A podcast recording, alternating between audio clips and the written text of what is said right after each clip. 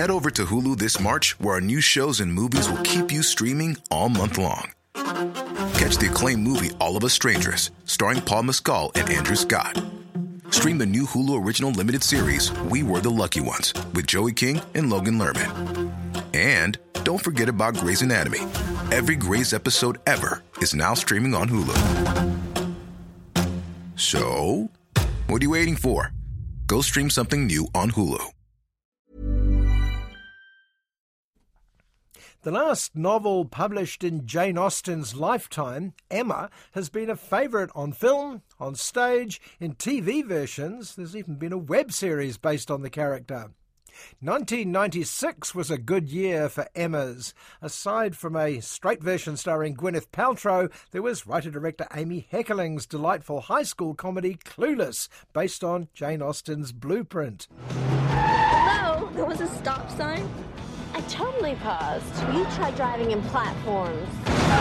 Oh, should I write them a note? Ew, get off of me. Ah, as if. Well, 24 years later seems a good time for a new version. Certainly none of the Emmas of the past were so definitive that they precluded the opportunity for a good modern one. Miss Woodhouse? Never guess what has happened. Robert Martin has offered me his hand.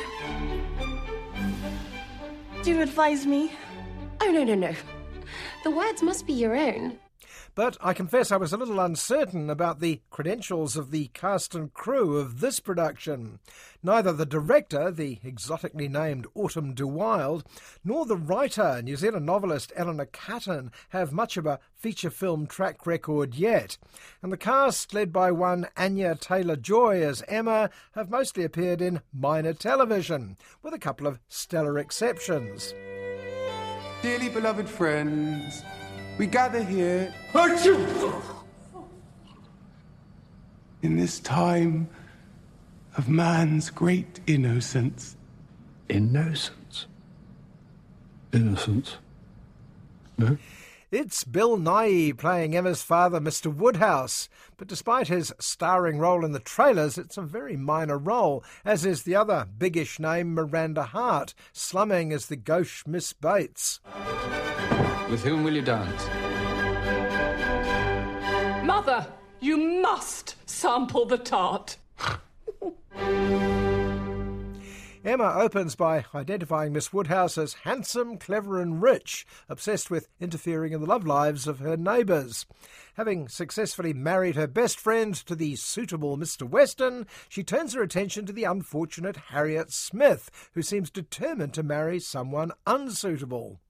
You must be the best judge of your own happiness.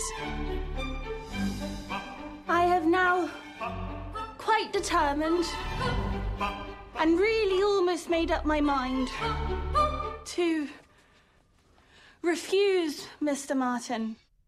Emma bullies Harriet into turning Farmer Martin down to the disapproval of her distant relative, Mr. Knightley.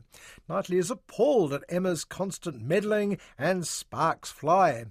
Emma, Mr. Knightley. This is your doing. She is the natural daughter of nobody knows. Silence, gentlemen, and a gentleman, upon my word. It is a truth universally acknowledged, to coin a phrase, that any adaptation of a Jane Austen novel should stick as close as possible to the original's structure. So much, in fact, that one assumes the plot and characters of a property like Emma are essentially director proof. But clearly, that's not necessarily the case. You should not make matches. Whatever you say always comes to pass. Mr. Elton, Miss Harriet Smith. He's in love with you.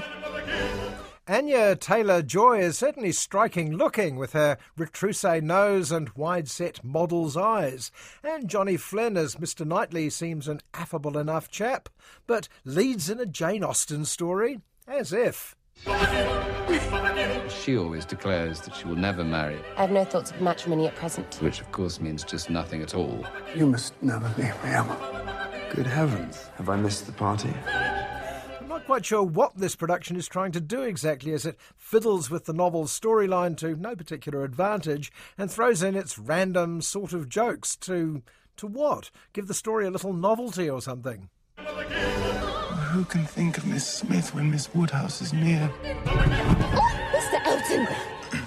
Oh dear. I know that, believe it or not, there are people in the world who aren't particular fans of the divine Miss Austen. Curiously, this film seems to have been made by and for these unfortunates, determined to prove their prejudices justified. The scenes seem to have very little connection with each other. The actors are equally adrift. The clothes are frequently bizarre, and the music, half Vivaldi, half rural folk singing, is mostly annoying. Oh, Mr. Elton!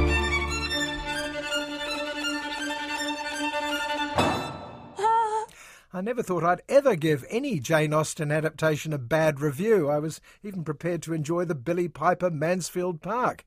But this really is a bit of a mess, I'm afraid. To quote Mr. Knightley, badly done, Emma. Badly done. Miss Woodhouse! Miss Woodhouse! Such news!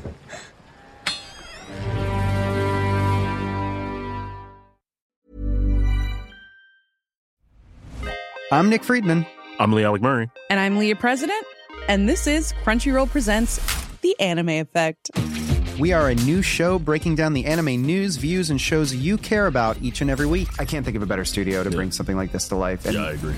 We're covering all the classics. If I don't know a lot about Godzilla, which I do, but I'm trying to pretend that I don't right Hold now. it in, hold on. And our current faves. And... Luffy must have his due. Tune in every week for the latest anime updates and possibly a few debates. Oof. I remember, what was that? say what you're going to say, and I'll circle back. You can listen to Crunchyroll Presents The Anime Effect every Friday wherever you get your podcasts, and watch full video episodes on Crunchyroll or the Crunchyroll YouTube channel.